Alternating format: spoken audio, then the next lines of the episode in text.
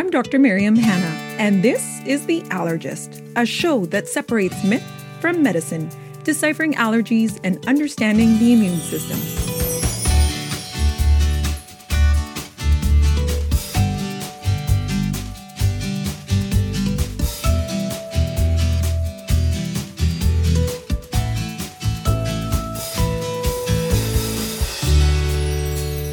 So in 20 years from now, I'm going to have a lot of stories to tell.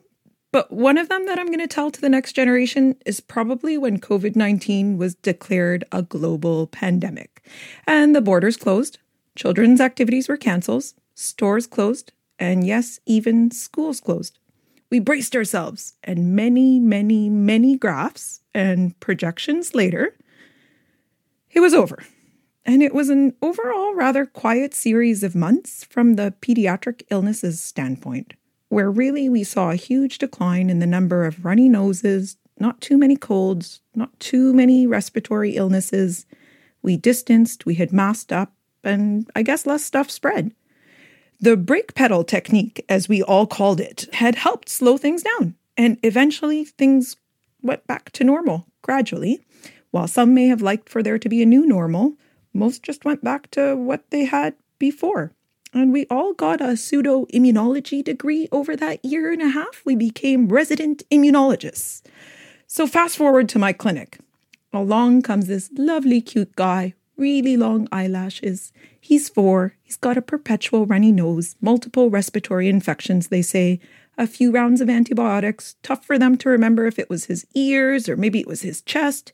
He's got a fever, and it would seem that happens every other month. He just started daycare last year, and he's missed too many days for them to count. These frustrated families demand an allergist consult because they're frankly just fed up, and they need to know if this is allergy. But really, honestly, the scarier question for them, the unasked question that lingers in my room is his immune system okay? Well, today's episode is an exciting one. We're going to get into the heart of our specialty and delve right into immunology, an area that is always daunting. And to think about it, it's actually incredibly intriguing to discuss. So I am especially excited to introduce today's allergist, or I should say immunologist, Dr. Rae Brager. Dr. Rae Brager is a pediatric immunologist and allergist at McMaster Children's Hospital. She is an associate professor of pediatrics at McMaster. She's also a community pediatric allergist in Toronto and has a special interest in advocacy for patients with special needs, in particular autism. She received her medical doctorate at Queen's University and trained in pediatrics, immunology and allergy and stem cell transplantation at SickKids in Toronto. Dr. Brager, thank you so much for taking time out of your busy schedule to join us, and welcome to the podcast. Thank you. Thanks for having me. All right, Dr. Brager, as you can tell, I'm pretty excited, a little bit worried, a little bit nervous that we're going to go into immunology, but let's do it. So let's start. What is immunodeficiency? That's a great question. The answer is there are many answers to that question. But in general, when we think about defects in the way our immune system works, we think about difficulty fighting infections. And we can also think about dysregulation or lack of regulation in the immune system. So if you think about your immune system as a number of different subsystems that have to work together to protect us from infections and protect us from autoimmunity when our own immune system attacks our bodies, systems, and organs, then all of those pieces of the same puzzle have to be set up in the right configuration in order for it to function. So deficiency in any of the aspects of the immune system can then lead us to be vulnerable to infections, make it more difficult for us to recover from them, and also to have our immune systems be overactive and cause problems in that regard. Too low, overactive, and leaving us vulnerable. So the warning signs or the red flags that we see for immunodeficiency get a little bit complicated in that the normal child gets 8 to 10 colds a year, and some of that snot gets sucked back into their ears, some goes into their chest, some have undiagnosed asthma. This at the very general pediatric sense, gives us a challenge, I think, in primary care and in subspecialty care when the kids get so many colds and some of them are febrile. Not every time do they get an x-ray with their pneumonia. How do you know when this is a flag and when this is not? And perhaps that's the better way of getting to this one. This is a great question. I would even top up your 8 to 10 infections a year to 10 to 12 is my sort of normal range, which really means that kids in the preschool and school age should be getting sick about once a month, and that's normal. As long as they're bouncing back and as long as they're not requiring hospital admission, intravenous antibiotics, or lots of intervention, and as long as they're recovering in the meantime, they can still have a runny nose all the way through. That's allowed. Great. So then do you think that the last bit of them are the scarier ones or the ones that you put more weight on? Definitely more worrisome. So there are things like recurrent or deep-seated abscesses, like abscesses in the skin or in the organs.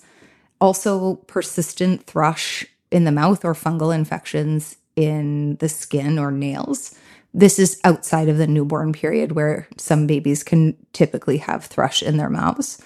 A need for intravenous antibiotics to clear infections is another one of those flags. And then more than two, or I would say more than one if it's really devastating, serious deep-seated infections like septicemia, bacteremia, meningitis.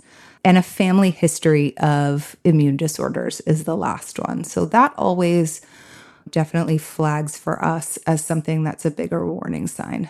When we pull it all together, it is a very contextual level of worry.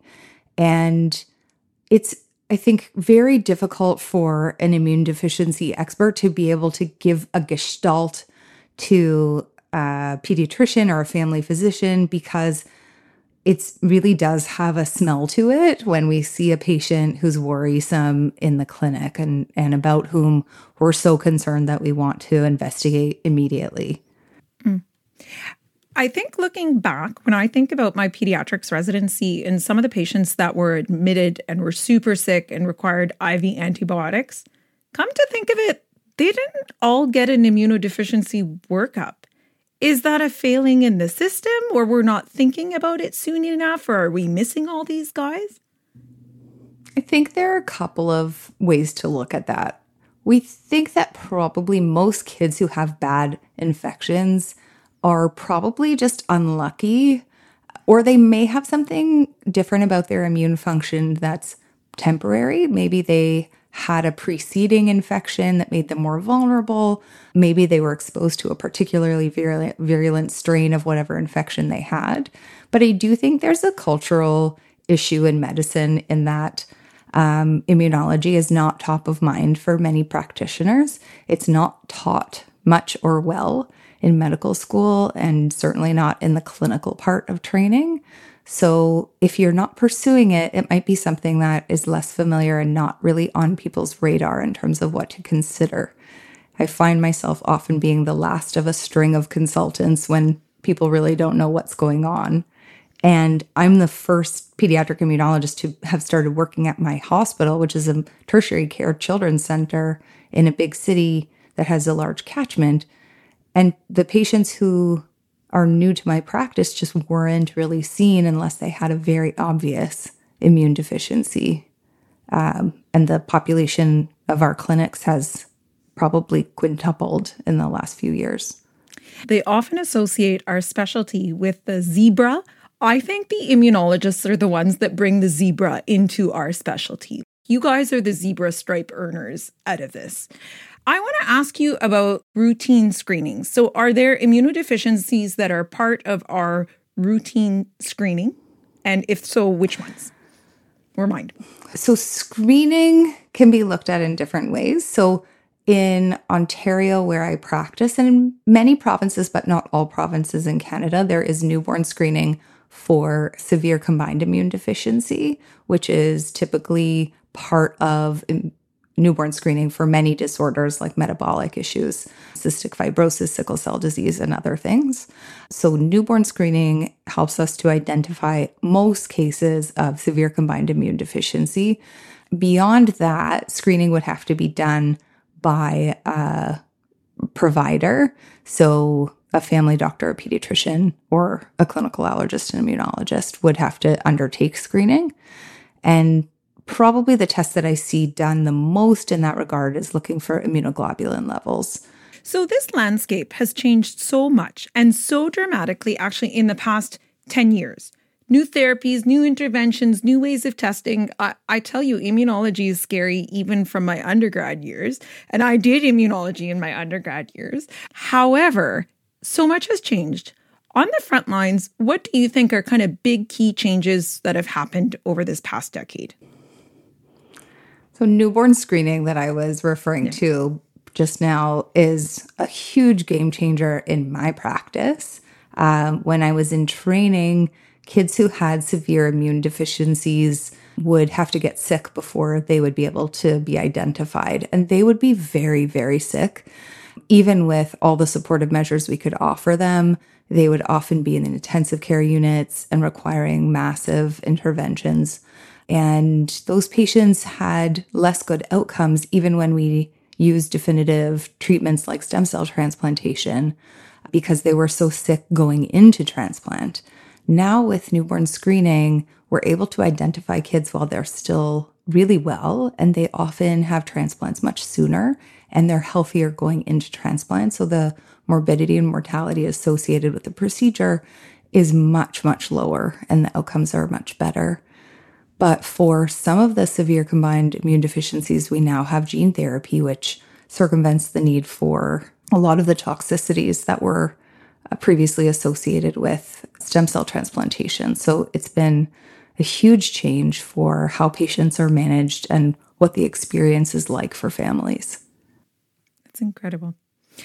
Speaking on gene therapy, we also see advanced therapies in other specialties, specifically cancer research, right? With what do we see there with acquired immunodeficiencies post-cancer interventions?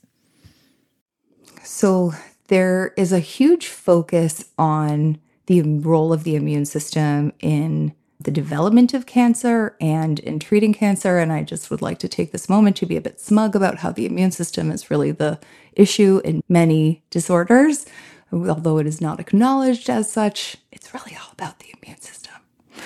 So there are some brilliant minds who have been harnessing the power of the immune system to treat cancers with targeted therapies like chimeric antigen receptor T cells, which are the patient's own engineered cells, which can then fight tumor cells in disease like lymphoma and leukemia.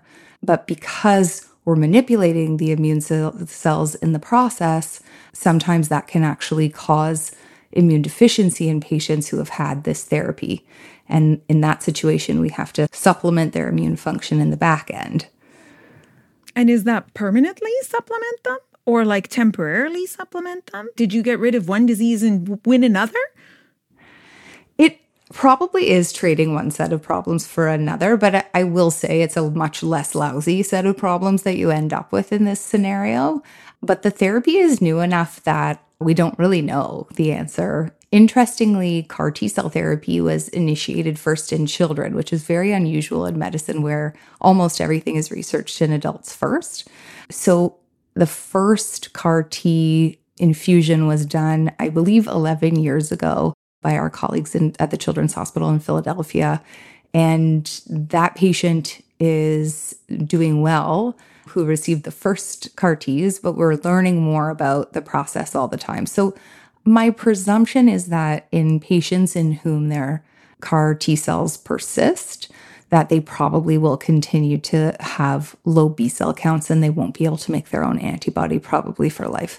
But we might get a lot smarter in the next 10 years and be able to learn how to fix that problem. Already talking about gene therapy and CAR T cell therapy is pretty insane that it's actually happening at a clinical level when we were talking about it theoretically in our textbooks as we were training. So the fact that this is even being applied in this generation is already incredible. Okay, so I clearly heard Dr. Brager here on the show say that the immune system is responsible for much of the diseases in our entire body. So we're going to get to some serious myth busting, and I think this needs to happen with this topic because immunology, everybody, as I told you, over the past pandemic, became a resident immunologist with expertise on the topic. So I think we need to bust some serious myths here. So let's start with, what is not immunodeficiency? Tell me that. So kids who go to daycare and school who get a cold and get better for a few days and then get another cold and then get better for another few days and then get another cold, that is not immune deficiency. Kids who have a cough that lasts for months after they have a cold, that's not immune deficiency, but probably see your pediatrician, family doctor, friendly neighborhood allergist to think about whether you have asthma. And people who have chronic fatigue with no infectious symptoms or autoimmune systems, that's probably not immune deficiency. And people who have recurrent vaginal thrush, that's probably not immune deficiency. People who have recurrent bacterial urinary tract infections, not immune deficiency.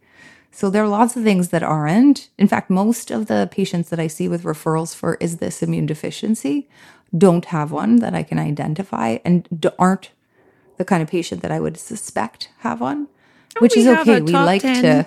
Yeah, like why don't we have the top 10 not immunodeficiency list? I think that needs to be made just as quickly as the top 10 red flags of immunodeficiency. I think. I don't know. I think that's a great idea.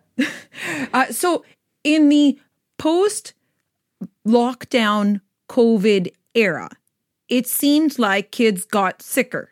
Is that immunologically possible? Kids got sicker? Their immune systems weren't primed the same or something? Did that happen? So the real answer is we don't exactly know what happened, and we can't study it very well because we don't have anything to compare it against. This is such a unique, singular experience in which patients and humans had an isolated period, which really has never happened for such a prolonged time in history that we know of. So I think it's so unique that anybody who thinks they know the answer is not a scientist. So that's my first caveat.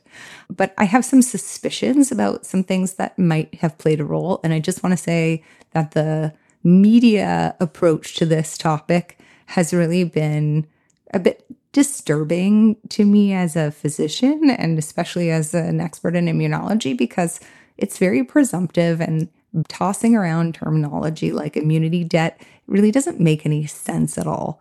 So I just want to put that up front. But overall, I think there are a few things that happened. One is that we got really attuned to symptoms. So when we were worried about COVID infections, we paid a lot of mental attention to how we felt and how our kids felt. And we were watching for the first sign of any infection. And it became something so magnified in our minds that we're very alert to it now. And even still this long into COVID being part of our endemic lives, I see people really spending a lot of mental energy on how many symptoms they have and their kids have, things that we really would not have paid attention to in the past. So that's probably a big one. And then also we had a cohort of kids who were never exposed to a lot of the childhood infections and then all of a sudden got exposed all at once. So it seemed like everybody was terribly unwell all at the same time. And we had some particularly virulent strains of normal respiratory childhood viruses. And we also had a lot of skepticism about the medical field, about vaccines, not only COVID vaccines, but also influenza vaccines and regular childhood vaccines, because everyone's lay expertise seemed to blossom, but some more in a conspiracy theory direction than in a medical science direction. And I think all of those things put together probably added up to everyone seeming a lot sicker for the last year after lockdowns were finally ended. I won't even paraphrase what you said. That just needs a pause and another question. All right, one more. Is there any point in cord blood banking? You're talking about advanced therapies, gene therapies, all these like CAR T-cell. If I bank my baby's cord blood, is there any utility to that? Well, this is a great question. I love this question and I love to get on this soapbox. So cord blood banking is something that was popularized, I think, even before my kids were born, and they're teenagers now, as a theoretical, useful tactic for parents, but really it's, in my opinion, mostly a corporate scam. And the reason I say that is that most of the uses for stem cells that we have now can be executed using stem cells that you can harvest from the person's own body. So children, for example, who need stem cell transplants from their own stem cells, kids who have solid tumors require this sometimes to be able to receive more expedited cycles of chemotherapy. So those patients can have their own stem cells harvested. It's not of any benefit really to have one dose of stem cells in the bank. And patients whose siblings could be stem cell donors for them, their siblings' stem cells can be harvested. It's actually getting easier to do that with less intervention and less invasive procedures. So for now, we don't have really a use for your own or your siblings' cord blood that's banked. Anybody who could be a donor, if they're living, could be a donor at any time. And the thing that I think is important to remember is that these companies really prey on vulnerable parents who really just want the best for their kids. But the thing I would encourage very deeply is for people to consider donating their baby's cord blood, because although it probably won't be useful for your particular baby, it might be life-saving for someone else's baby. So if you live in a place where there's public cord blood banking, like Alberta and Ontario, and possibly some other provinces that I'm just not as up on, it's definitely worth looking into whether you can do that. It's a very generous thing that you can do with your baby's cord blood that otherwise will go in the garbage. Myth busted, money saved, and an opportunity to save someone else's life. Our card-carrying immunologist has been fascinating today. So we are going to wrap up today's episode with three key messages that Dr. Brager would like to impart on patients and or physicians on today's topic, immunodeficiency. Dr. Brager, over to you. My first takeaway is something I say to my families that I look after in my clinic all the time, which is that the immune system is much smarter than us. I am far from the smartest immunologist, but even the very most brilliant minds among us is completely overshadowed by the complexity of our immune system. So forgive us when we can't say definitively what is wrong with your immune system. So that's number one. Number two is, this is a bit of a reiteration of something we already talked about, but most concerns about the immune system that I see referred to me end up not being immune deficiency, and that's a good thing. So I think people should remember that although your brain really wants an answer for why things are the way they are in your life or your child's life, the best answer is that there's nothing wrong with you. That is a good answer, even if it's unsatisfying, because it doesn't untangle all the messes that you've been facing in your life. And the last thing that I would say is that I think that many of us have gone through a process of what I call risk distortion over the last few years during the pandemic and subsequently, where we're afraid of a lot of things that we weren't scared of before. I see this in my patients who have immune deficiencies, and I also see this in my healthy patients that were really afraid of getting sick. And the thing that's so great about immune systems is that they're really good at learning. So every time that your child has an illness or you go through another cold and it feels like the millionth one you've had, it's an opportunity for your cells to get smarter. So if you try to think about it that way, sometimes it makes it a little easier to get through. Thank you, Dr. Brager, for joining us on today's episode of The Allergist. I think we have learned a lot about immunodeficiency, and it has been essential to get this podcast series going. So we hope to chat again soon and dig further into some immunodeficiency and bust some more myths. That was my favorite part. Thanks so much for having me. This podcast is produced by the Canadian Society of Allergy and Clinical Immunologists. The Allergist is produced for CSACI by Podcraft Productions. The views expressed by our guests are theirs alone and do not necessarily reflect the views of the Canadian Society. This podcast is not intended to provide any individual medical advice to our listeners. Please visit www.csaci for show notes and any pertinent links from today's conversation. The Find an Allergist app on the website is a useful tool to locate an allergist in your area. If you like the show, please give us a 5-star rating and leave a comment wherever you download your podcasts, and share it with your networks and your neighborhood immunologists. Thank you for listening. Sincerely, The Allergist.